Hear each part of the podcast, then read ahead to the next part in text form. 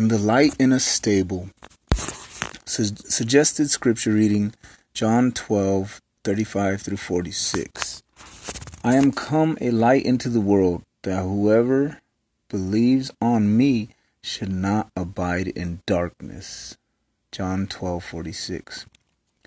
For over 400 years the heavens had been sealed and no new revelation had come to brighten the landscape of man's sinful night. Then, suddenly, the silence is broken. The excellent glory is revealed. The Jesus Christ and the Jesus Christ, and Jesus Christ steps from the ivory palaces of into the evil smelling stable of this world. In self sacrificing love, he comes to shed his warming beams of grace into the cold hearts of men. You would think that the world would rejoice and bask in the sunlight of the love of God, but instead they cling to the clammy darkness of their own depravity and the icy chill of death. With wicked hands they crucify the Prince of Life and seek to snuff out the light of heaven.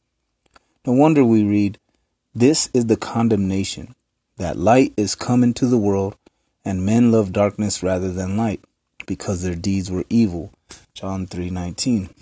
Although others such as John the Baptist, John 5:35a, were designated as luminaries, Christ was the only true light. The Holy Spirit indicated this by using a word which in the original meant radiance when he spoke of our Lord.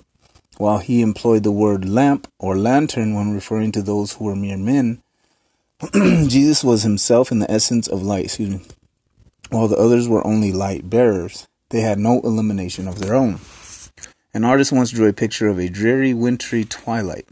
The trees were heavily laden with snow, and a dark house, lonely and desolate, stood bleakly in the midst of the storm. It was a sad picture. Then, with a quick stroke of yellow crayon, the artist put a light in one window. The effect was magical. The entire scene was transformed into a vision of comfort and cheer.